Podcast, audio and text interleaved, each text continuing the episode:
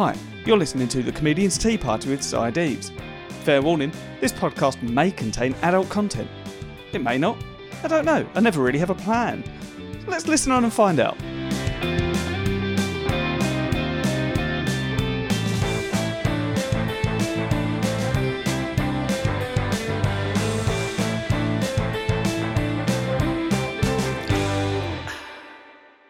Hello and welcome to episode 44 of the Comedian's Tea Party with Si And in this episode, I am very excited to bring to you the wonderful Lloyd Langford. He is currently stuck. I say stuck, he's not really stuck. He's currently living in Australia. He got stuck out there because of coronavirus. Uh, he went out there for the festivals last year and ended up staying out there with his girlfriend, who is Australian, sort of due to travel one way or another. Just easier for him to stay there. And to be honest, it sounds like it's quite nice. So fair play. But he is nine hours ahead. We, we had to do some sort of a logistical planning to get the timing right.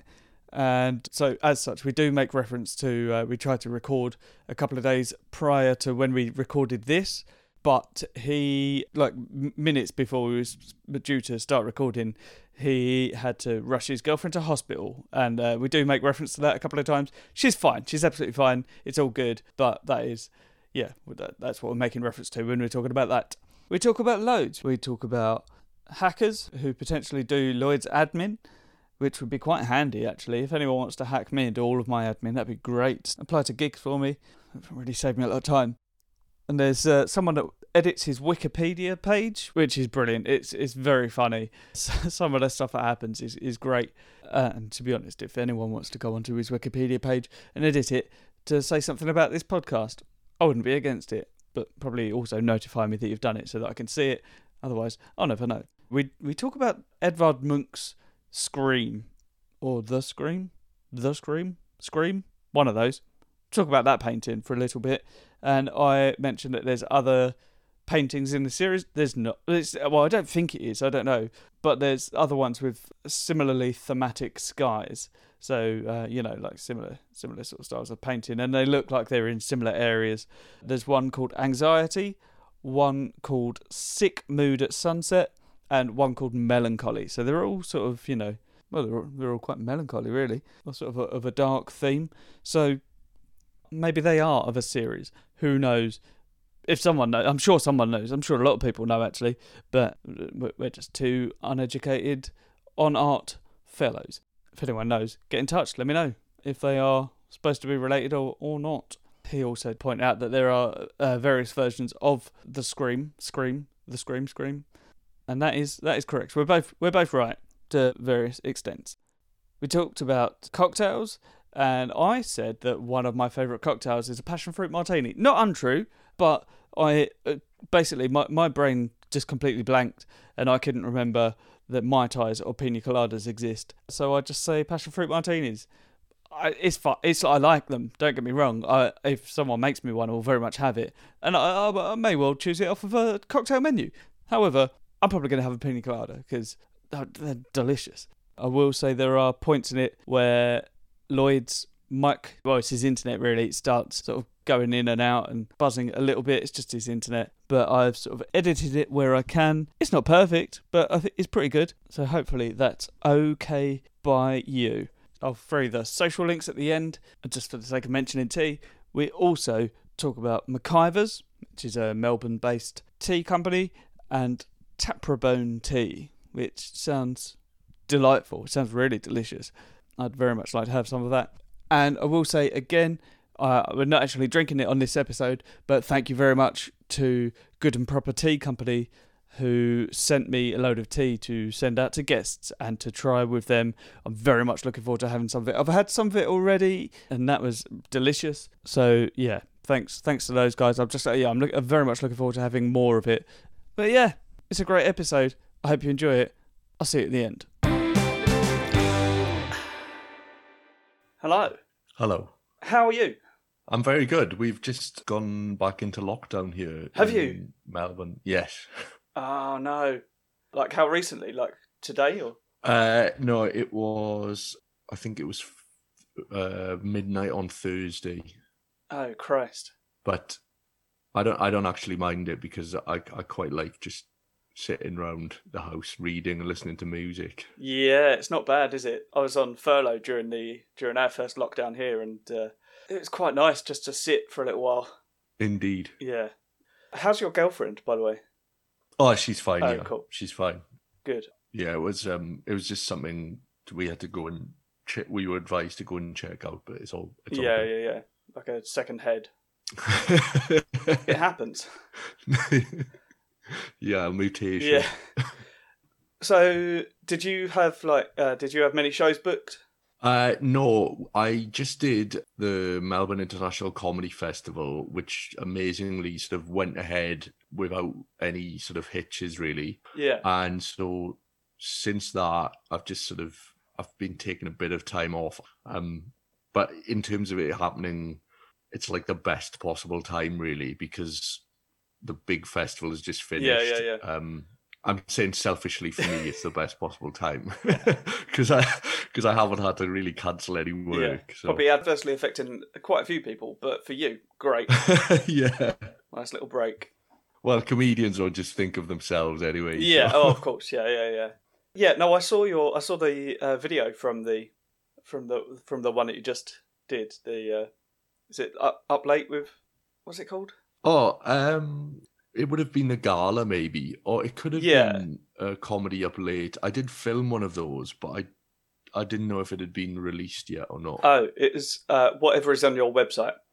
ah, yeah, that would have been from a couple of years ago. No, it's 2021. Is it?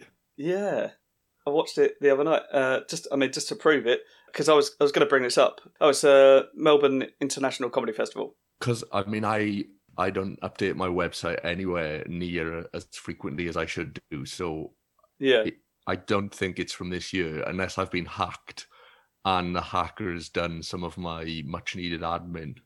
Am I wearing a green shirt? no, the one on your website is 2017. I see what's happened there. Is I, I clicked the uh, the next video on the thing because it's connected to your YouTube, Ah, okay. and I watched the yeah the, the one from the uh, Melbourne International Comedy Festival is up where you're talking about bamboo boxers. Ah, yeah, yeah. That's that's from the the gala. They do. There's like, I think there's a couple of different galas here, Yeah. and um, that was the for the for Oxfam. Oh, okay. Um, and so yeah, they they they put that up. I think they put that up on TV and they put that up online, kind of pretty much straight away. nice. But there's another thing I did, which is called Comedy Up Late, which is I think it's recorded for Audible, so you just get like an audio version of it, and then they Right. do film it and they kind of release that as well at some point. Oh yeah, yeah. I've watched a couple of the uh, old ones of those of yours, just to just to catch up on, just in case you start talking about your material all of a sudden, which would be weird. But you know, w- well within your rights to it if you want. But I was going to say, have you uh, have you ever worn bamboo boxers? I haven't. Because Um, a friend of mine uh, told me about them, uh, like sort of sometime last during last lockdown, and uh, and he was just banging on about them, and he was saying how comfortable they were. And I, like you, it just imagined sort of solid boxes and thought it was ridiculous. and uh, I, I got some, and they are very comfortable. I, oh, uh, I feel I feel like I should actually try them now Yeah, it's- I've it's worth kind it. of disparaged them on television. yeah, yeah. No, it's really uh, like it's just. I'm wearing bamboo socks at the minute, actually, and they're just they they they move differently to cotton. Right. Yeah, and it's like uh, do, you, do, do you know the living bra from the IT crowd? no. Yeah, Richard Ayoade's character creates a bra that uh, is like scientifically keeps moving, so it's always comfortable. But it's like that, Okay. but sort of not. It's not going to set on fire. Well, they are. Well, I make the joke about them using bamboo for scaffolding, and I think that is Uh, why it is used often as well because it's Yeah. got a kind of rigidity, but also a flexibility. Yeah, yeah, yeah. We've got bamboo toilet paper here, and that's. I mean, Really? That's, yeah, it's it's it's comfortable. Is it? Yeah. Yeah, It's Interesting. not like a like a branch of wood. yeah, just a, like a, a bamboo stick, shove it straight in, pick the bits out. No, sorry, that's disgusting. Nice. What else did I? Oh yeah, right. I don't normally. Uh, well, I can't. I can't normally uh, Wikipedia a lot of my guests on this podcast, but I did. Uh, I did have a quick look on Wikipedia out of interest, and it says you're both from Baglan, Neath, Port Talbot, and Bristol. Yeah, so I I don't know. Someone vandalizes my Wikipedia page um, frequently, and some of the things they put on there are that I was born in Bristol, uh, that, that I used to be a blacksmith, that Amazing. I took part in the world's largest ever five-a-side tournament with 400 odd players. Amazing. Um, that I do the voices on. I can't remember if it's Fireman Sam or Peppa Pig or something. and I frequently, in the middle of interviews, get asked about these things, and I just have to sort of say, it's all bollocks. yeah, It's like someone messing about. that's I did so live funny. in Bristol for a while, and so I do have a slight connection to Bristol. But yeah, Yeah. I, I, I wasn't born in Bristol. That's really funny. What's your What's your favourite lie that's been made up about you? The blacksmith one is pretty funny. Yeah, that's I mean, great. It, I think as well because like you do, if you do interviews uh, or like TV spots or something, they're always looking for like a hook to Yeah. introduce you. Ex and you, I've. I've I've been in, introduced as that before, and then had to sort of say like it isn't true. Like I don't mind you. I don't mind it. It's quite Yeah. funny, but I I have no um smithing skills whatsoever. Amazing. Should our paths ever cross at a gig, I'm absolutely. I could do everything I can to make sure that I reference you being a blacksmith. That's- the other thing that happens as well, though. It, uh, it happened before where, so someone puts the lie on Wikipedia, it get re- it gets referenced in a newspaper article or something, and then the lie on Wikipedia then references the newspaper article. So, I've done interviews before where I've said, "Oh, this is, it's not true," Yeah. and the Wikipedia page has then been amended, and then the, obviously the vandals then put it back up with Ah. the link to the newspaper article saying, "Look, the Daily Mail said it, so it must be true." oh, that's so funny. Do, do, you, do you have any idea who it is? That I have no idea who it is, and I think one time I tried to vandalize another comedian's Wikipedia page, and it's quite a laborious and kind of difficult process because I Is it? th- I think they're used to people just joining up to to vandalize pages Yeah. and stuff. So you have to get like verified and all that, and it was it became too much of a faff. Yeah, I can't remember who it is. I uh, I had someone on here, maybe on here, maybe someone I know, who uh, they got banned from editing stuff on Wikipedia, which is great. I there I, I guess there are people that it is their it is their life's work. yeah, yeah, the, the, those people with like hundreds of thousands of edits, and I imagine, you know, a, a bit of Wikipedia vandalism, which I find pretty funny, would uh, it absolutely infuriate them. yeah, yeah, yeah. That is that is funny. I love that blacksmith though. That's great. It's it's so sort of like it's it's not unbelievable. no, that's the that's the um. I think that's the key to a good lie. Yeah. You sort of get Yeah, yeah, semi plausible. yeah. I was in school with a guy who was one of the most impressive bullshitters oh, really? I'd, I'd ever met. And all of the stories were, you know, they were completely unbelievable. yeah, But he had such a um, conviction.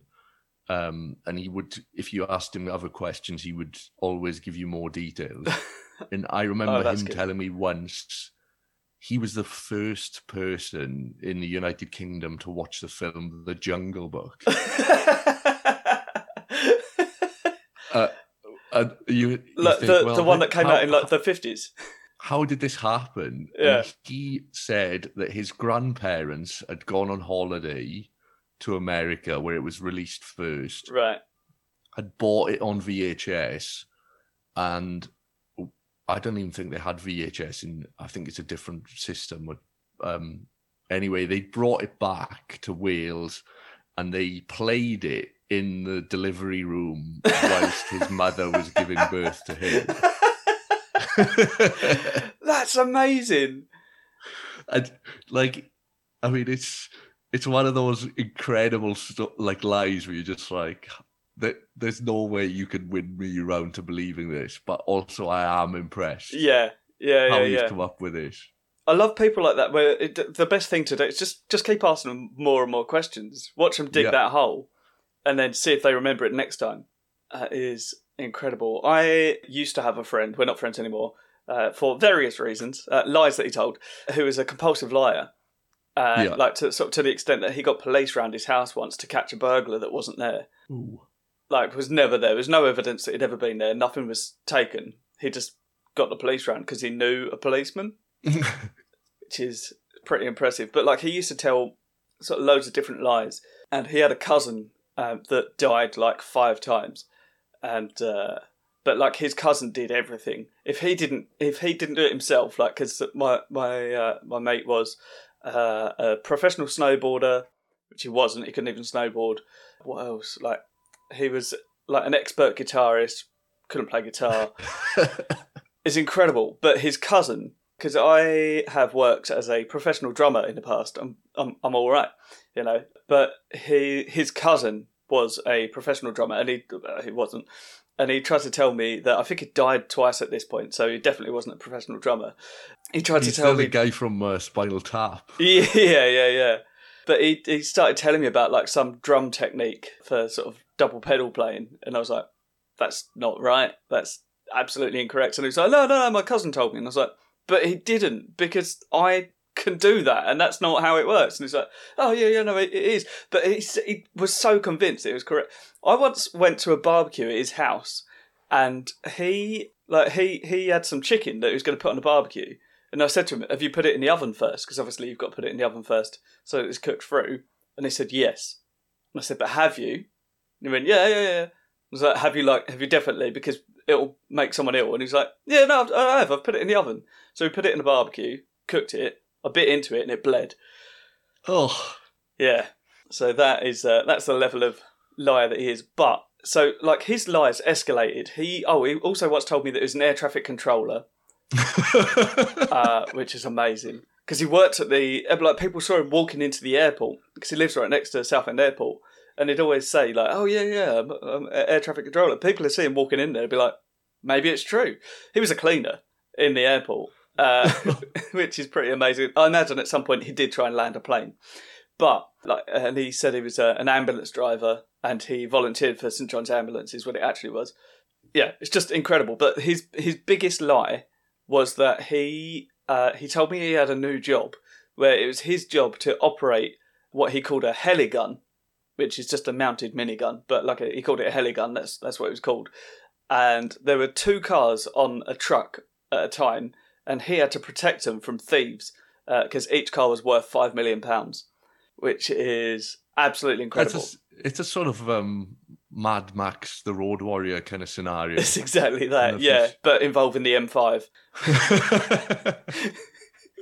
a slightly more inhospitable landscape. yeah, yeah, yeah. It's unbelievable, but that's uh, yeah, that's one of my favourite lies. Uh, What what would you say would be your favourite lie that you've ever been told? There was a guy that used to drink in the local pub to my house who claimed he had um, the bottom half of the Mona Lisa. So you know the Mona Lisa is just sort of like, I guess from her sort of Yeah, like- navel upwards. yeah, He he reckoned that he had the the legs and everything, and like the the the, the painting had been sort of um, sort of uh, bisected, and I don't know how, but he hen- he ended up with the with the um the lower portions. yeah. I think he said he had it in his garage, and he was waiting for the right time to sell it. Who's he going to sell it to? Who wants just the I, legs? I guess he would go to the Louvre, you know, and Yeah. I don't know, maybe go to the help desk and say, Excuse me, I've got the legs I, of Mona I can help you. Give me some cash. You should have told him that you had her friends that were sitting next to her. I like the idea that of that though that there are parts of paintings that that exist but are, have been removed. So I guess like during the Last Supper, there's like a waiter or something, Yeah, or like other diners. yeah, yeah. uh, yeah, the waiter just looking sort of bored because everyone's about. yeah, like what is the guy in in the scream actually screaming at? Yeah. Although, well, I was going to use that as an example, but there is another painting that joins up to that one. Oh, is there? Yeah, I think so. I might be bullshitting. Um, I think he did. He did a few. There are actually that's a painting where there are multiple versions in existence because I think he did various different goes at it. Yeah, yeah, maybe it's that. Uh, I th- that's the thing. I sometimes I say stuff that uh, I don't necessarily. I'm not lying. I just I don't know. I don't know the full truth. I'm just saying something I've been told once. That's, uh, that's sort of the basis. Of I think no. I facts. think I think you are right in that there are um there are other versions of the painting as well. Yeah, I Yeah. mean, if you if you painted the scream, then you'd probably think, yeah, I'll I'll do I'll do a few more. yeah, yeah, yeah. I'll just I'll get my money's worth out of it. Yeah, people seem to like that one. I'll uh, I'll do an extension. So, like, what what have you been up to during the lockdowns? So, uh, how long have you been in? Oh, that's the other thing that I found from your Wikipedia, by the way, is that you currently live in London. That is that was sort of true because I I was living in London and my girlfriend's Australian and lives in Melbourne and we were sort of back and forth. Right. So 2020 I was supposed to come to Australia for um about 6 months, do do a few festivals, go over to New Zealand, do a festival and then come back to the UK probably June or July and do the fringe and everything Right. Okay. and then obviously coronavirus happened Yeah. and i've sort of i've been here since so yeah ordinarily i'd sort of spend my time i guess between the two places but it's just been sort of it's sort of it's difficult because i can leave australia and go back to the uk Yeah. i think because she's an australian citizen she cannot unless she has like a work visa Right. Okay. or a reason to travel. And then once I leave Australia because I'm not a citizen, I'm not sure whether I'll be able to get back in. I see. Right. Because there is still Australian citizens, I think, that can't get over here because the flights are obviously very limited. Yeah, and, yeah, Um, the airlines are making them prohibitively expensive. Yeah. So I think the cheapest return flight from London to Australia at the moment is about five thousand pounds. Wow. Bloody hell. And they go up. It's going up to about thirteen thousand. Jesus. Yeah. That's uh, that's insane. Crikey. Yeah. Um, do you do you know uh, Kelsey de Almeida? I do, yes. Yeah. And I um I I gigged with him I think I I gigged with him a couple of times in the last couple of months. Yeah. Once in uh, Adelaide doing the fringe there and once in, in Melbourne. Yeah, because he's in a sim- similar situation because he went to Australia last year for the festivals, and like his girlfriend's Australian as well. And then cor- coronavirus happened, so he's just stayed there, and I, I think he just lives there now. It it I think during coronavirus, um, the the government here, uh, uh, I mean, they have a lot of faults, and um, I think the immigration policy um is is bad. Yeah, But the the fact that they um are so um, were so concerned about coronavirus and the fact that I guess it's an island uh, meant that they shut everything down pretty quick. yeah, Um, and so, you know, we've gone back into lockdown now because I think there were about 20 cases in Melbourne. Oh, okay. Um, well, I mean that's pretty I- pretty good, really. Yeah, and I, I think prior to that, there hadn't been any for for a few months. yeah, So they take it they take it very seriously because I think in the UK at the moment there's still like thousands of cases a day. yeah, yeah, yeah. And I've just uh, we've come out of lockdown, so yeah. Uh, I mean, not entirely, but you know, pretty much we're getting there. Apologies if you can hear me chewing, by the way. So just realised that that's, That's all right. it's probably picking it up. Potentially uh, a, a uh, what's that fear? It's not a fear, is it? It's like the hatred of noises.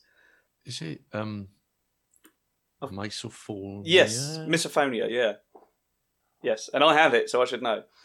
I, I know that if I heard you eating that down the uh, microphone, I'd probably have just sort of got close to being sick at least. Thanks. I, no, it's not you. It's not you. It's me.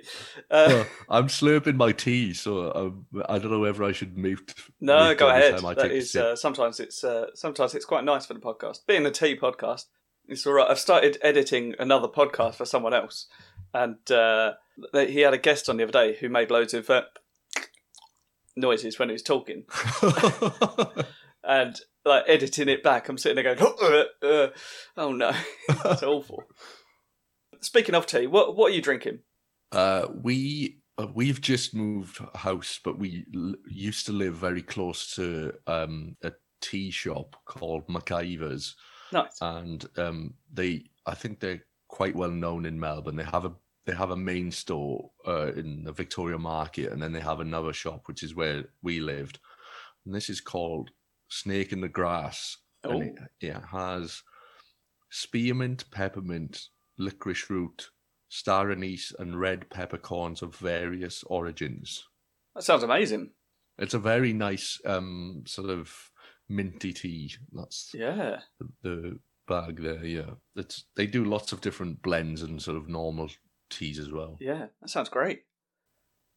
Yeah, I've um because I, I get sent a few teas from sort of different companies, and uh, I've just been sent some from a. Uh, I'm going to plug them because they're because they've been very kind. The company is called Good and Proper Tea Company, and uh, they've got a really cool story. From like they started off as a woman who sort of made her own blends and sold tea from a little van that she sort of like like did up Yeah, yeah, selling it like at sort of festivals and stuff like that. Little tea van, and uh, it's turned into like turned into like a pop up shop, and then they've got a sort of a proper shop, and then a full sort of premises, and yeah, it's cool. And they've sent me loads of stuff. So thank thanks to the Good and Proper Tea Company. nice one. Yeah, I had to I had to pay for that. yeah, sucker. It's uh, almost the only reason I started this podcast was to get free tea. What I, I was going to make one now, but uh, while I was sort of getting ready, I, I was showering. Just for the listeners, I was showering. Oh, I should, why am I saying that like that? I was, I was showering. Uh, just yeah, just before we recorded this, I was I was having a shower, so I was drying my hair, and my wife made me a tea. So uh, I've not got a good and proper tea one, but I have got a Smuggler's Brew, which is a West Country tea. You can only get it in Cornwall. ah, yeah, okay. It's what like the I I always imagined the the pirates sort of um drinking rum. Yeah, it's uh, it's actually rum. It's not it's not tea at all. I've got a mojito. It's what it is. That's uh, one of my least favorite cocktails, a mojito. Is it? Yeah, I don't mind it. Just a real, it's a real bastard to make. Yeah, it's a lot of work for a, a drink that lasts the same length of time as a lot of other drinks. Whereas I quite like a, a vodka lime and soda, and that's very easy to make. Yeah, you'd I, I've, uh, I'd go vodka lime and soda any day over a mojito when you're having to gently stimulate the mint leaves. yeah, You think, fuck this. yeah, yeah, yeah. There's I worked in a cocktail bar for a while, so I sort of learnt to make them quite quickly, but nevertheless, it's Oh, okay. But then, like in in the cocktail bar, I've got like a, a proper ice crusher and like proper tools and stuff. Whereas at home, I'm sort of uh, Oh, that, I've got a hammer out on the ice to smash it up.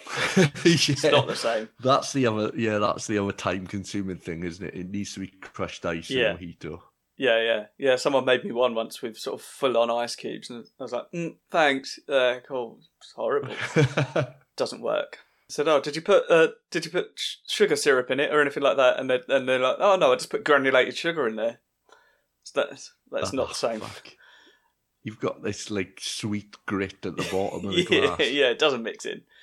Yeah. So when you um if you used to work in a cocktail bar then what's your what's your go to cocktail? To drink, uh, I don't know. It used to be a Long Island iced tea, Oh yeah, okay. uh, which I really, really enjoy. But I'm not sure if that's what I'd still go for. Like I got, I, I really enjoyed um, passion fruit martinis. Quite tasty. Right. Yeah, it's got it got really punchy. uh, but there was a version that we made with a, a Naga chili vodka that was uh, Whoa. yeah, it had a hell of a kick to it. It was lovely. I went out for a curry once with my brother and he ordered a Naga um chili curry Yeah, and then the guy sort of took our orders and the he was sort of leaving the table, and I said to my brother, "I think that the Naga chili is like a really hot one. I, you you might want to like double check." Yeah. And so he called the waiter back, and he said, "Oh, is that?" Curry I've ordered really hot, and the waiter just openly laughed in his face and just walked off. and then I we started. Go- I I was saying, oh, there's always like the hottest chili always changes. Yeah. And um, there's always these men that try and eat them. Yeah, yeah, yeah. And there's a there's an absolutely great Wikipedia page which has like a list of like hottest chilies and people that have tried to eat them. And there's one guy that like starts hallucinating because it's that hot. Jesus. Yeah, that's it's such a weird thing between men of saying, "Oh, I can I can eat a hotter thing than you." Okay, I don't really care. Like people sort of oh, I'll go out for a curry and people will be like, "Oh, you're not getting a vindaloo." Just like, no, I really want to enjoy my meal rather than sort of worrying about if I'm going to shit myself. I went I went for a curry once with um, Rhod Gilbert in Edinburgh. It's sort of at the top of the Royal Mile. There was like a bunch of us there. Yeah, and it was a good place. But the guy, I think he he recognized Rhod, and then he was like always at the table, and he was always like making jokes, and it was like a bit too, you know, like a wait waiting staff like too attentive, yeah, and it becomes like a bit of a sort of it's like sort of ruins the night because the guy was always there, yeah, yeah, yeah. and he he kept saying when we were like ordering our food and stuff, he kept saying, "Oh, you've got to you've got to eat this like hot curry that we've got in the restaurant, and if you eat it, then everyone eats for free and stuff." And nobody really wanted to do it, and I was like, "Nah, mate, look, we just we just want to have a nice meal and like." We're not interested in this sort of competitive eating competition you're trying to push Yeah. on us. And then he said, "Oh, I've got a photograph of the last guy that um tried to do it." And I, and then he went and pulled this framed photograph off the wall, and it was a guy outside the restaurant being carried into an ambulance by two paramedics. He thought Oh, it was man. brilliant. I was like, "What?" I was like, "Eh, wh- "What? Is it How an do you think I'm going to try this now?" Yeah, yeah, yeah. That's ridiculous. Yeah, a friend of mine owns a, a restaurant. Sort of, it's uh, only down the road from me, but it's the only vegan barbecue restaurant in the country. Oh, okay. And like the food he makes is great. It's really, really nice. But he created a like a chili challenge, uh, or like a hot wing challenge. That's what it was, where he wa- wanted to make the like a well, he he wanted to make the hottest in the country, and he he said he can't actually measure it, so he's not certain, but he's pretty sure. But it's not a challenge. A friend of mine tried to do it, and um, was quite unwell. like he was. Uh, it was raining outside, so he just sort of went and stood outside to cool down and like, th- threw up in an alleyway. Was- I thought you meant where he just sort of stood outside and sort of opened his mouth, the he did for a moment, would- but then he looked like he was going to pass out and just disappeared, and his wife had to go and find him. And like the toilet was out the back of the restaurant, so he had to walk all the way round. And I went round there, and it's just sort of like he had his head in a puddle. It's like, Are you all right then? Like, no, no, that, that doesn't sound like fun. No, it's not an enjoyable evening, is it? I just I quite like a mild in- curry. I was in Thailand once, and they we were in a restaurant, and they brought out food for a table, and there was so many chilies in it that I had to leave the restaurant.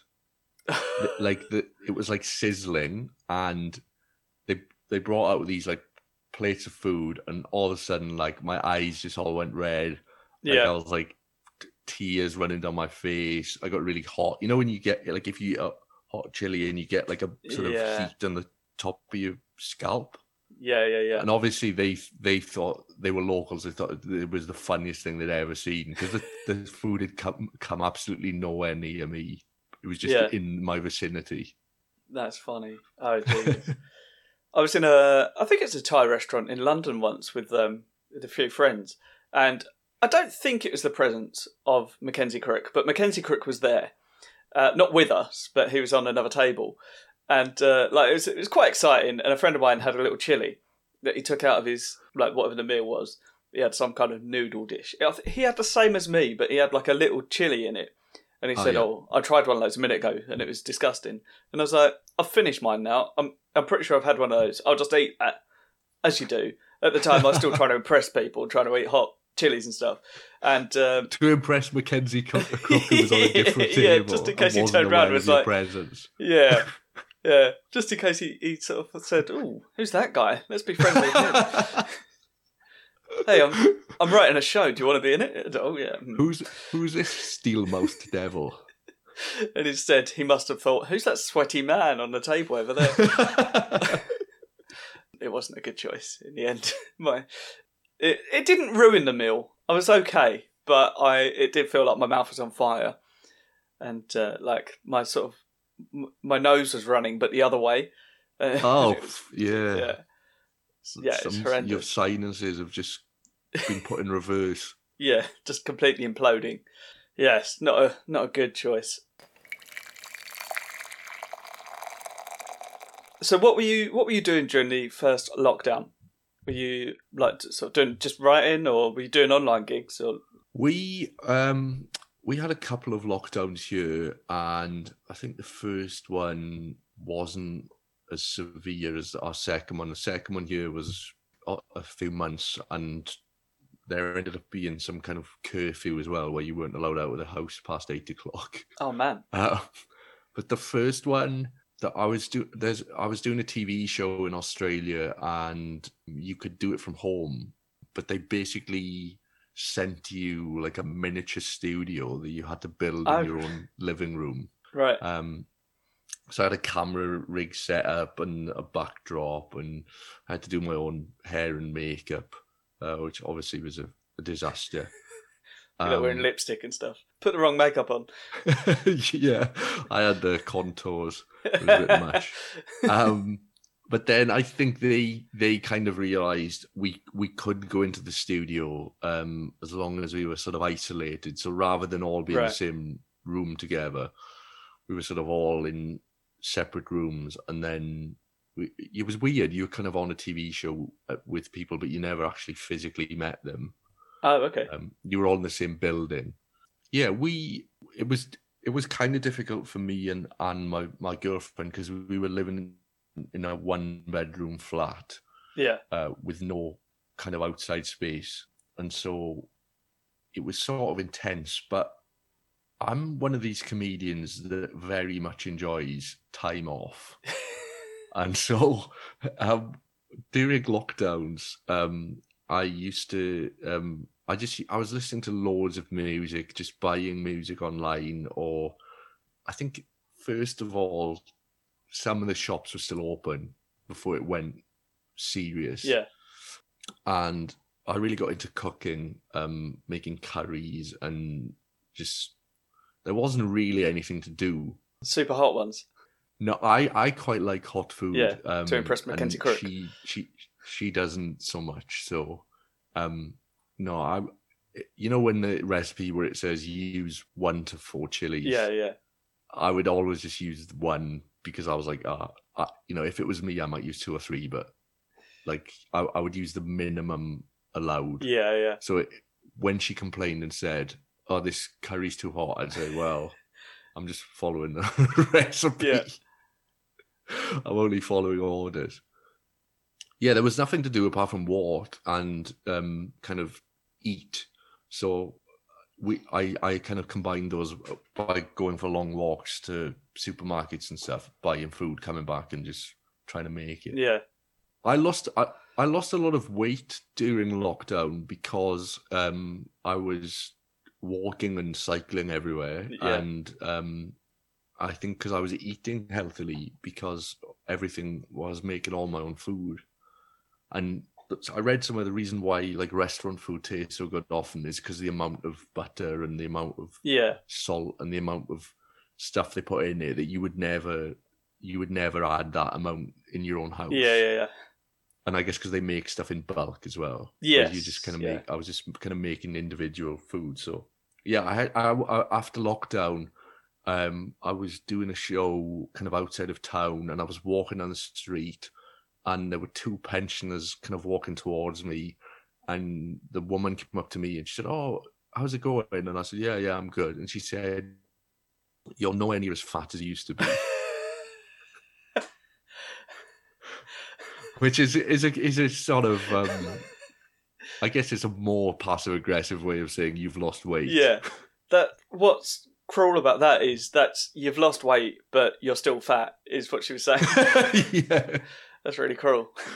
Uh, if it helps, I at no point ever thought you were fat from what I've seen on TV. So I think I'd poked up a bit, and I think also, you know, before lockdown, going out and you know, you have a few beers or whatever, the calories in that. yes, yeah, yeah, that definitely. But Uh, obviously, during lockdown, the sort of um, all-encompassing depression led me to drink whiskey, which has far fewer calories. yeah, yeah, it's good for you. Bit bit of depression.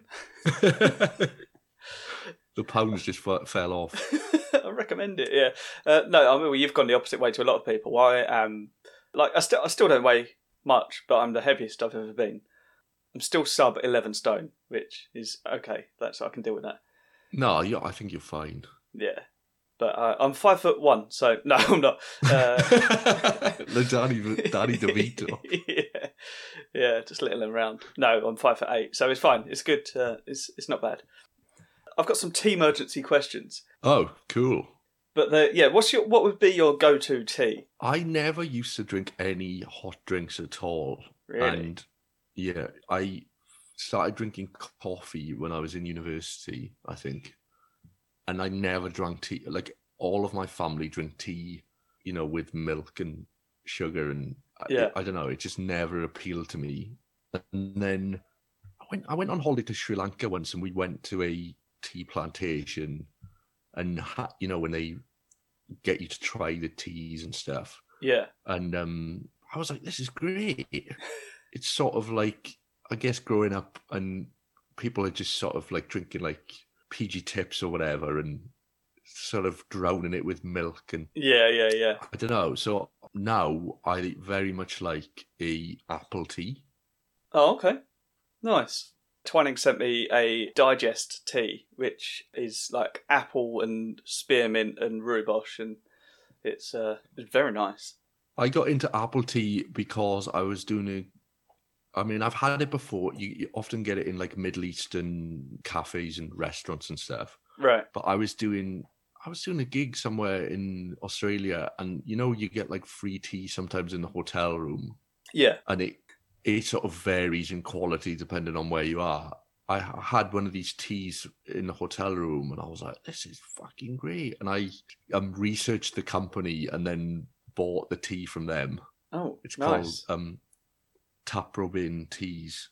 I think it's another uh, Melbourne place. I bought the apple one, and they also do a mango one, but I haven't had that yet. Oh, okay. It's very good. Yeah. Now, uh, so do you ever have like a, a sort of a breakfast tea? No, I I um I wake up in the morning and I need coffee Yeah. injected into my system as quickly as I can. So I Yeah. have, we have like um, a French press and um, get sort of various like local ground coffees. I don't Oh, okay. know. I don't. I'll have tea. I mean, this this is something which um, probably isn't helping with my weight loss. But we had a lot of afternoon tea and cake. Yeah, yeah, yeah, yeah. Lockdown. Yeah, it just what happens. It's uh, it's an easy thing to get into. So you're so you wouldn't um you wouldn't be a, a biscuit dunker. No, no, I don't. I, I'm very new to the world of hot drinks. I mean, I don't. I don't know if I have the. Um, I, don't- I don't know if I, I have the necessary skills. I don't think I've ever dunked a biscuit in a hot drink. You know, oh, you are missing. Not, not even with a coffee. You get like a. What those, oh, sometimes little- you get like a little biscotti or something. With Yeah, that's the coffee, word. Yeah. I, d- I, d- I, d- I wouldn't. I don't really see. You see Italians drinking coffee, and they they don't strike me as dunkers. I think you've got to Yeah, you've got to sort of sensually nibble on it at the end. Yeah, yeah. Whereas I'm just sort of straight in. I don't like coffee anyway, so I I've, I've never had that that joy. But I, I will I will dunk a biscuit in the tea occasionally, not always, because the thing is I I like it, but it just changes the flavour of the tea, and I don't always want that. you what you really need, say, is a partitioned mug. Yeah, with a with a with a dunking side and a and a slurping side. That's a great idea. It's genuinely. Uh, I got. I got to look into that. Right. nice.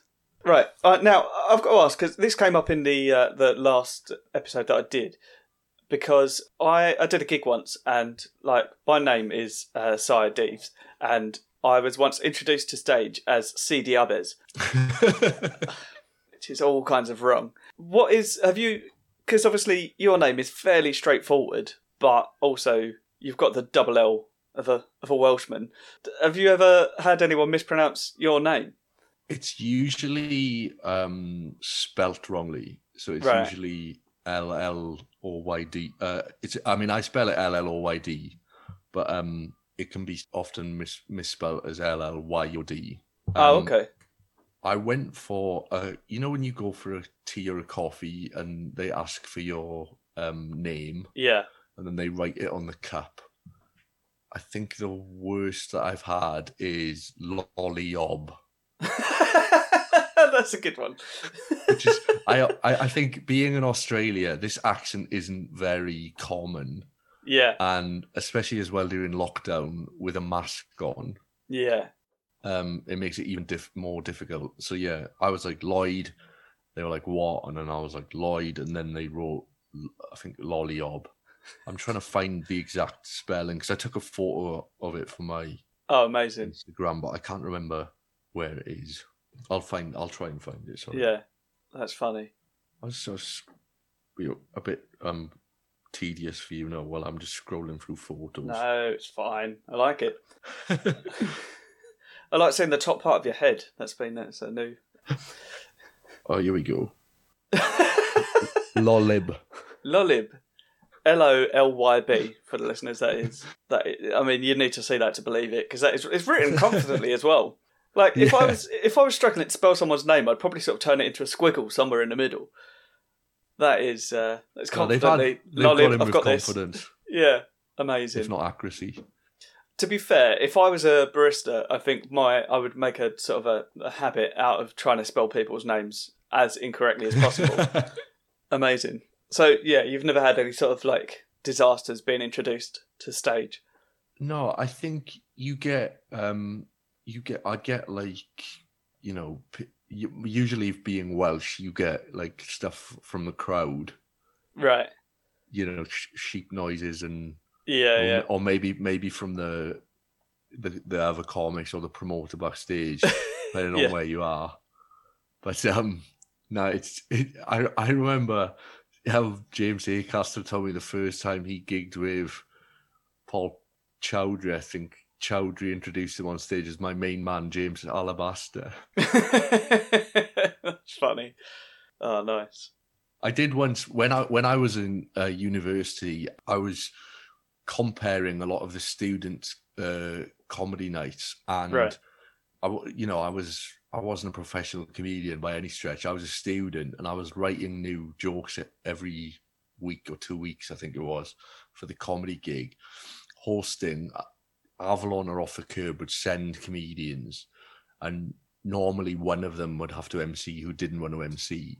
Yeah. So when I was there and I was like, I'll MC, you can all just do a set. yeah, yeah. Usually they were like really happy with it. And one time I was bringing on Simon Evans. Uh, he was headlining the gig and I gave him this massive introduction and forgot his name. so I sort of built the crowd up to this kind of crescendo yeah. and then had to sort of awkwardly say, I, I can't remember his name, and get uh, someone at the front handed me a flyer Oh no. for the show, and then I had to read it out, and he came on and just dealt with it so well, and was like, he was like, oh, I think he made some joke where he was like, it's like when you're like really, really excited to be like have it as a man to to have sex with someone and then it's over far Yeah. quicker than you imagined it would be. Um, and he did. He was good. Like after the show, I was like, I was so sorry. And I Yeah. was like, I'm. Re-, and he was like, that's absolutely fine. I was in Auckland once doing the classic there, which is a great comedy club, and uh, a friend of mine Paul Douglas was comparing, and he did the same thing where he forgot the act's name, Yeah. but rather than admit it, like I did, he just sort of shouted out a sort of um, sort of consentless version of what he thought the name would be. So he was like, "Ladies and gentlemen, please welcome the stage." And and it it completely worked because like Yeah. the crowd were clapping and cheering anyway, and yeah. I don't I don't know if the I don't even think the comic like pulled him up on it. Amazing. He got away with it. Yeah, I was saying in the uh, in the last episode actually that that is my my go-to sort of thing. If I forget the person, like especially if it's like an open mic night that you're emceeing, and uh, and there's sort of like twenty people on, and uh, just forget someone's name. So just go get everyone clapping as loud as you possibly can, so they can't hear you anyway. And then like you're pulling the microphone away from you. yeah. they think you're excited, and it just seems it just seems like you got overexcited. you forgot how to formulate words. Yeah, yeah, You're yeah. that Eager to see them. Yeah, that's funny. Yeah, I have. I've had it on. I think one occasion where I used to introduce my guests for this podcast during the, the podcast, and I sort of gave up on that because I realised I was doing the introduction twice because I do an intro as well.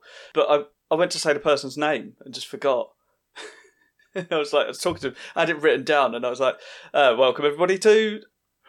Uh, uh, I've I've got a very bad memory. I once introduced a girlfriend to someone and forgot her name. oh no! I think as well if you're emceeing like it's it's fine if you're emceeing other comedians you know and you've worked with before. It's like three or four people or whatever, and you can, Yeah. you know, it's it's easy. the The tough thing is if you're doing, if you're like emceeing like a new act night or, you know, a competition or something, and then there's ten or eleven people on, none of whom you've met before Yeah, none of whom have names you recognize.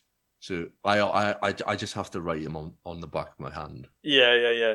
I uh, I find a good technique, and this is one to take away, is uh, make sure if you're if you can that you're with someone you know. Like, so if you're introducing your wife to someone, and there's someone whose name you've forgotten, just say to the person whose name you've forgotten, "Oh, have you met my wife?" And then they'll do the introduction. Smooth. And if they don't, they seem rude. And you're like, yeah, well, that's what they're like, isn't it? They're just a bastard. Let's not talk to them anymore. We don't like them. Right. Cool. That's a that's a good question. That's, I've only just written that one down. It's the first first time I've asked it as a uh, tea emergency question. I like it. Uh, led to some interesting. Now they're not all about uh, comedy and tea. I should say that That's Uh, fine. because I um I I had a dream recently that caused me to wake up in the middle of the night, and I I googled uh, as a result of the um, things that happened in the dream. I had to Google uh, what is the coldest that Julie Walters has ever been. Which is a weird thing to because I woke up like the next morning. I've forgotten that I'd done it, and I just found it in my search history. I was like, "What? Oh yeah, that's weird." What's the weirdest question you've ever asked as the result of a dream? That could also be like, what's the, what's the sort of the most that your mind has been changed? I was on. Um, I was gigging in uh, New Zealand again. I was in Auckland, and I had a. You know, often you have dreams, and y- you know you're one, you're somewhere, and then you're somewhere else, and someone's.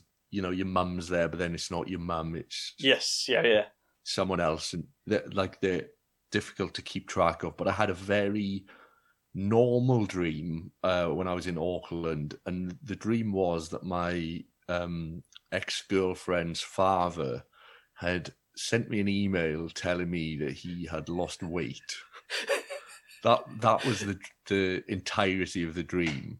And it was so realistic and lifelike that I woke up the next day and I opened up my emails looking for the email from him. And I couldn't find the email anywhere.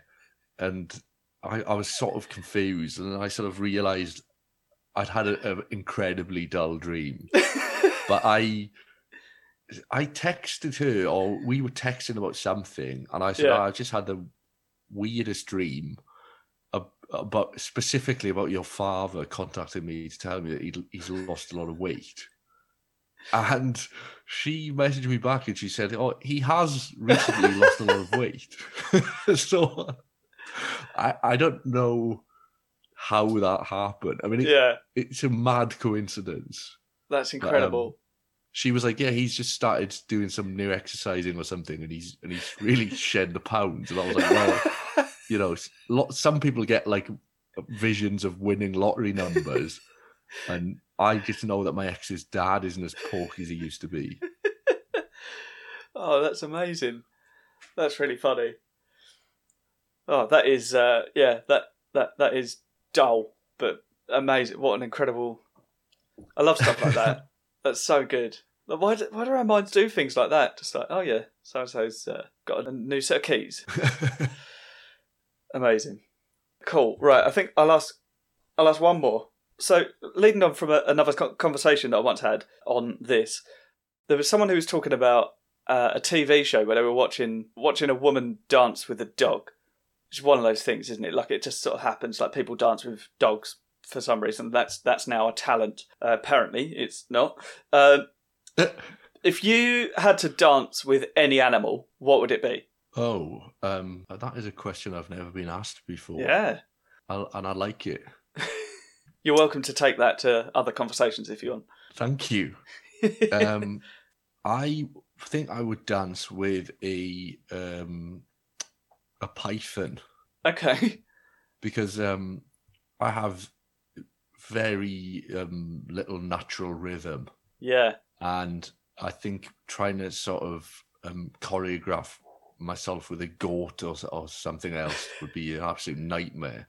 'Cause I think if I had the python sort of seductively um, wrapped around myself, then whatever I was doing, the python would have to sort of go with it. Yeah.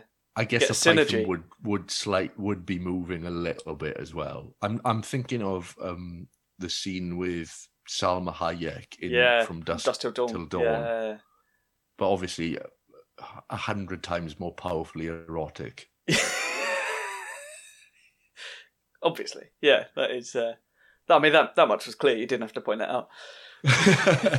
and you know, like you're, there are certain very sensual dances where you have to be very close to your partner, and I cannot imagine Yeah.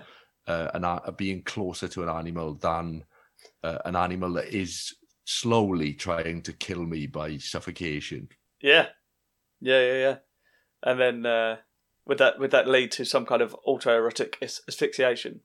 No, that's when it, think- you do it yourself. I think. That's if I do it myself. Yeah, Yeah. I guess. Just I erotic guess you know if. I've if I've got a python around my neck and I'm not taking it off, then I've really only got myself to blame. But I, Yeah. I would hope it would be sort of, you know, coiled around my body rather Yeah. than like. I think just round the throat, you're you're you're in trouble. I'm not going to Yeah. be dancing for long. Yeah, you're asking for asking for trouble there. Yeah, that's nice. Yeah, take it for a lovely uh, sensual tango. Good. Did, what, Uh, what was your choice? Uh, oh, I don't know. No, no one's asked me that. Uh? I I think uh, possibly a sloth. A sloth. Yeah, they're just sort of they grip on like there's no chance of dropping them. Yeah, They you're going to have to lead. It'd just be like a nice cuddle. I think would be. It's like a slow dance, isn't it? It'd just have a nice cuddle with a sloth. I think that'd be lovely. Yeah, we've both we've both chosen animals that we are having to do the dancing with. Yes, yeah, yeah, both with. I mean, I yeah, I'm a drummer, but I don't have uh, I don't have the greatest rhythm when it comes to dancing. So, uh, in fact, I've got no rhythm at all when it comes to dancing. I, I'm a good drummer. I stay in time very well, but dancing not so much. I look like I'm in pain. Yeah. And I can only imagine a sloth would not help with that look. no, no. Well, the thing is, they've got yeah, they've got big claws, so they can hold on. But also, their big claws, I imagine, it'd hurt. yeah. sort of digging them into your back. Again, slightly sexy, I think. So a bit of a sort of S and M vibe when you, yeah, you you meet someone the next day and you're covered in scratches and they're like, "What did you get up to last night?" You say, "Oh, yeah, I I I slow dance with a sloth." Yeah. Uh, that, that sounds like a sex move, doesn't it? yeah. What's your favourite sex? Uh, uh, slow dance with a sloth. Hmm. Yeah. uh, next, you should try a, a quick step with a, a emu. I don't know. You wanna you wanna have a quick step with a emu. I think they're um They got very quick step. they're vicious, aren't they? They are vicious. Yeah. Is it those that have got like poisonous toes? So if they kill you, they'll, you die. If if they kill you, you die. If, Yeah, if they kill, if they kick you, sorry, if they kick you, you die. If they kill you, you're definitely dead. That is. I think I don't know if it was emus or ostriches, but um, when Something he like was that. at the sort of bottom uh, rung of his career, Johnny Cash, uh, the famous country and western singer, Yeah. started farming ostriches, and one of them kicked him in the stomach and partially disemboweled him. Oh Jesus. And I think then he went back. I think he went back to the, the country music after that. Yeah, yeah, yeah. That is a. Uh, yeah, that's not a backward step, is it? That's very much a get back on track kind of step. That, yeah, amazing. Good knowledge. Right, there, there is a second part to that question. Uh, if you did have to do an activity with a dog, what would it be? a dog. Yeah, like for instance, mine is golf. I think I'd like to play golf with a dog. I I very much enjoy um, seeing dogs swim. Yeah, They love it. They do, Um, yeah. And so maybe some kind of um, relay race. okay, nice. But between So I- dogs or between you and the dog? No, like me and the dog would be on the team. It would be like mix. You know, you get like mixed relays, but Yeah, this yeah. would be mixed species. Yeah, I like it.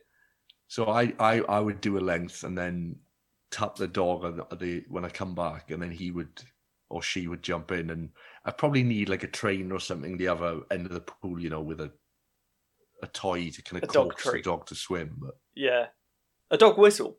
That's probably a, a dog whistle, yeah, would be Yeah. would, would be perfect.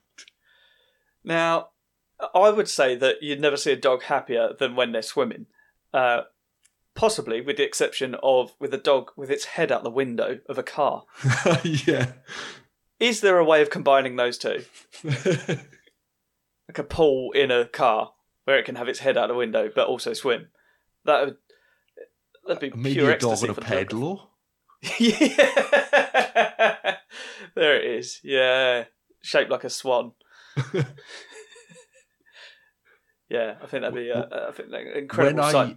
I I went to visit my friend in Buenos Aires, we went on holiday to Argentina, and we visited a place called Tigre, which is all all these little islands in a kind of river delta, and um, I think there used to be tigers there, but there aren't anymore. That's why it's called Tigre. And you you would hire like a little kind of cabin or a little house on your own kind of separate island. Yeah, and then there would be like a like a um a boat that would come by every day and you could buy food and you could buy amazing. meat. You could buy Yeah. beer and drinks and stuff.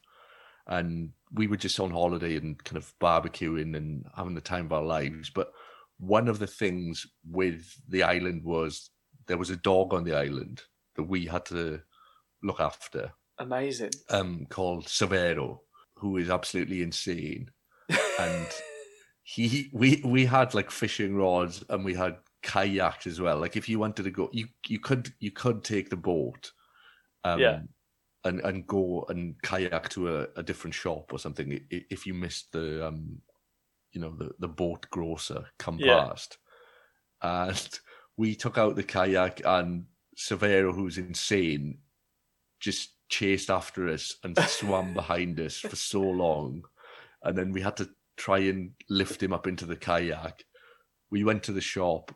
He jumps out of the kayak and then just basically goes and sniffs loads of other dogs' butts. Amazing. And then we buy the food and then he jumps back in the kayak and then we took him back home. that sounds great. It's the best, genuinely the best dog I've ever met. Yeah. He had a real uh, joie de vivre.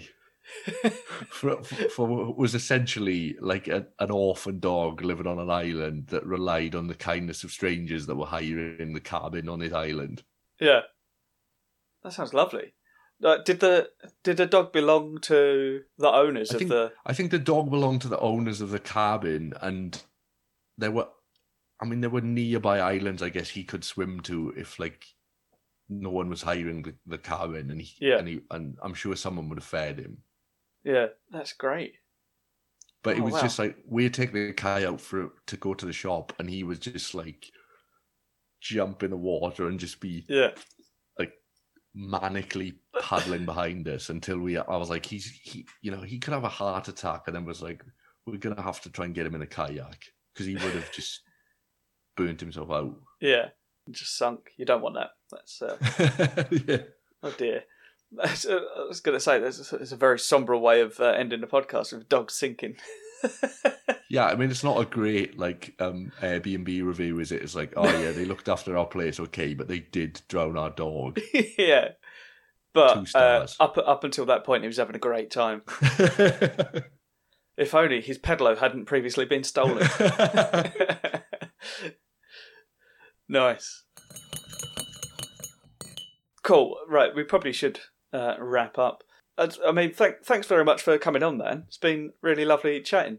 Thanks for having me, and I'm sorry. Um, I'm sorry about Thursday. No, that's okay. Yeah, you got to uh, look after your health is the most important thing. I, I mean, if like if your girlfriend had died as a result of you coming on my podcast, I would have felt awful. Yeah, I would have felt really bad. I would have lost sleep for at least a couple of days. uh, no, so no, I'm glad she's good. I'm glad she's all right, and I'm glad you're well also. So, are you planning to come back to England at some point? Yeah, I'm. Tr- I mean, we're hoping to come back. Um, my family was supposed to come over here at some point, and at the moment, I'm still awaiting like a partnership visa, which will make it easier for me to leave Australia and come Right. back again. But yeah, she can't come back, so if it's too risky for me to come home at the moment because I don't know when I'll be able to get back here. Yeah, crumbs. So, how long have you been there? I I, I asked you that already, I think, but I can't Uh, remember. Feb, no, yeah, February 2020. So, Right, um, So, uh, coming up it- to like a year and a half, I guess. Christ. Yeah, I mean, do you uh, do you do you plan to sort of stay there in the future, or I like to spend time between the two places, but I mean, I can.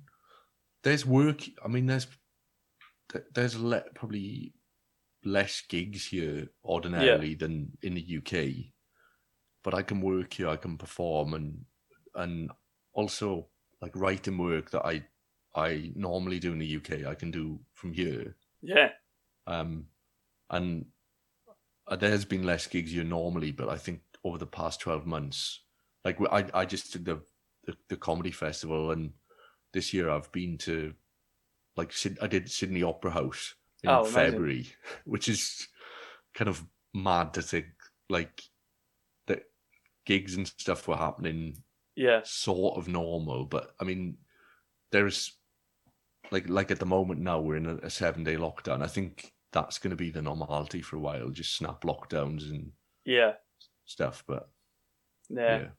Well, hopefully it doesn't. Like, what's the uh, what's the vaccination scenario like over there? Oh well, people are people are refusing to get vaccinated Yeah, because because we haven't had as widespread, uh, you know, COVID hasn't been as as um disastrous. yes. so- Um, I think it's a third of people here saying they aren't going to get vaccinated. But really? I think a few more of these lockdowns, and I think people might start um, seeing sense. Yeah, yeah, yeah. At the moment, at the moment, I think in Australia, in general, they're only vaccinating like people over fifty and above. Right. Yeah. Okay. We're, we're way behind the the UK vaccination rate. Yeah. I mean, I'm 35 and I've had my first jab, so Yeah, I mean, I would if I was in the UK, I would I would have it. So I'm yeah, when I'm avail when it's available for me to have here, I, I will have it. yeah.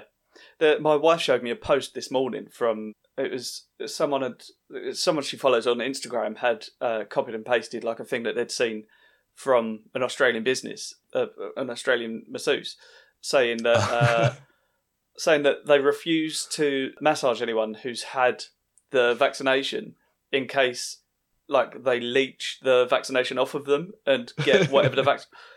What? How fucking stupid! I mean, to be fair, I think the resulting post was saying like I I wouldn't want to be massaged by anyone that stupid. Anyway, so yeah, that's insane. It's normally uh, it's normally the hairdressers. Yeah, They're, they're normally the ones that are um, really putting their foot down with um, those kind of proclamations. yeah. It's uh, it's a bold statement for sure. yeah, incredible. Cool. Well, have you uh, have you got anything you want to plug? Nothing. Nothing. Co- Good. What's your uh, what's what are your social details? Where can people follow you? I am on Instagram. I think that's about it. It's Lloyd Langford one. Cool. You you Um, weren't the first one to get there. I I am very um uncomfortable with social media and Right. uh, I've never had any real social media. When I came to Australia, I had to get Facebook um to to book gigs in because a lot of Ah, gigs yeah. here were booked over Facebook. Right. And then um and my girlfriend made me get Instagram. Yeah. So I'm I'm I'm sort of I, I don't mind it. I'm I'm kind of reluctantly on there. It's kind of fine. Yeah. Um It's the better platform, I think. Anyway, Instagram. It's nice. yeah, and you can kind of I I, I sporadically put stuff on there, but it's not like it's not something I feel like I have to do every day, you know. Yeah. Yeah. Yeah, that's Um, I, sometimes get that uh, like I I sort of get jealous of other people because they're posting all the all, all the time, and I think, oh, I, I need to start doing that, and then I'm quite busy. I don't really have time for it, so I don't know. You I don't know. You can see there's like a. I mean, I, it could be well be a dangerous creature. There is. it looks kind of like a weird ladybird. Yeah, it's like a black and yellow ladybird on the microphone. So Let's I'll right. I'll I'll Google go and check with Anne what that is. Black and yellow. That's not what that looks like. Maybe sort of. Uh, it says you've got three hours to live. No,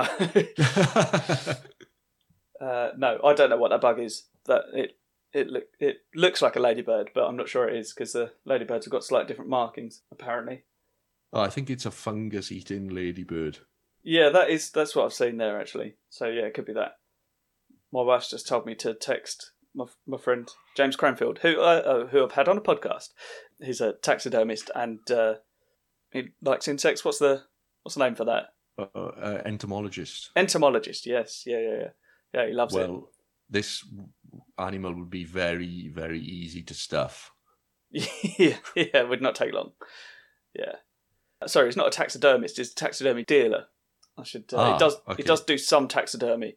Um, he does set insects. That's what they call it. Set, setting them. Ah, So yeah, yeah, good. I mean, if you want to take a photo and uh, and I'll I'll text it to my friend and say, "What's this?" I'll t- I'll take your photo in a bit. Yeah, yeah. It's not. It's not important. Um, yeah, I suppose I just I just uh, just thought to myself. I suppose uh, Australia probably is the best place to be if you want to have a sen- sensual dance with a snake. There are there's plenty around. yeah, the the snakes here, they're not. You don't really want to dance with them. I think there's 21 of 25 of the most poisonous snakes in the world. 21 of them are in Australia. Bloody hell! Do you see many? Uh, I've seen them. I've seen a few. Went to like a national park and saw some, like in a, a big pile of them just off Oh. a trail, and um, it's pretty scary. Yeah, There are si- you know, there are signs here. Like we went for a walk yesterday, and there's signs like "Beware of snakes." I really Yeah. like snakes, uh, and so I'm probably the wrong person for this country because I'll. Like Try when I was a up. kid, I went to the zoo and I wanted to hold the snakes and stuff, and yeah, that would very quickly get me killed. you know? Yes. Yeah, yeah, not recommended. Yeah, snakes are quite nice. I used to, because my mum hates them. She's, uh, my mum's terrified of snakes, and uh, I don't think she's ever encountered one. So I'm not sure why she's scared of them. But uh, there you go. But I, my, a couple of my friends had some, and uh, one of them got me to hold one once, and it is lovely. Yes, people people think it's going to be all wet and slimy, but it's Yeah. sort of warm not. and smooth. Yeah, but I just it's the, like it's being able to feel like every muscle move as they Like sort yeah, of move around. It's incredible. It's uh, it's very sensual. Nice. Well, I think that is a, a lovely place to end. I need to go for a wee, so uh, which is where most of these podcasts end these days. Is I, I announce I need a wee, and that's uh, that's pretty much it. Fair enough. yeah. Uh, so thanks so much for coming on, man. If you're No in, worries, yeah, when you're when you're back in this country, I'd love to uh, record another one in person. for Uh, sure. Yeah, that would be lovely. But yeah, no, thanks thanks so much for coming on, man. Appreciate you uh, finding time to do it because obviously, Thank you, Si. yeah, I've not mentioned it so far, but uh, well, not in sort of certain terms. Obviously, you currently live in Australia. We have no, we've talked about it. I don't know why I'm saying I've not mentioned it. Uh, I'll I'll mention it in the intro. People people will know. But you're nine hours ahead, aren't you? Yeah, so um, I'm gonna go and get some dinner now. Yeah. What is it like? Half eight? Yeah. Yeah. Yeah. Fair enough. Yeah. Go and go and eat dinner for sure. I'm uh, I'm going for a wee, and then we're going to eat lunch. Not at the same time. right. I think it, I've started getting weird, so it's important that we end. Uh, well, thanks for coming on, man. It's uh, been really, really lovely chatting, and uh, hopefully I'll see you soon. Thank you, Si. Thanks, mate. See you later. Bye. Bye. So that was Lloyd Langford. He is brilliant value indeed. Very, very enjoyable guest. Lovely guy. Really nice to get to chat to him. We never did confirm what the bug was. So uh, hopefully Lloyd's still with us. I did speak to him after, so I don't think I don't think the bug killed him, but we never will know. Probably probably the thing that he said it was. Don't know. So you can find Lloyd on Instagram. He is at Lloyd Langford one. That's the number one. And you can find him on Facebook at Lloyd Langford Comedy. I'll put a link to all of that in the podcast description as ever. Don't forget, if you're heading over to the social media stuff, get over to the podcast ones at Tea Party Pod on everything. That is the letter T, Party Pod. Don't forget, if you want to get in touch, just say hello, teapartypod at gmail.com. If you've got any answers to anything we're talking about, same deal. If you enjoyed the podcast and you want to show your support but you don't know how, head over to kofi.com forward slash side and then send a little donation because all of that money the listeners are sending in goes back into the podcast and helps me buy new equipment and that sort of thing. I need to buy some new XLRs, for instance. That'd be nice if someone wants to pay for those. They're not expensive, but you know, send us some coin if you're enjoying it, much as you'd pay for other entertainment. You don't have to. Obviously, if you can't afford it, please just keep listening. I, I, I appreciate the listens. I hope you enjoy it. Tell your friends, share the posts, that sort of thing.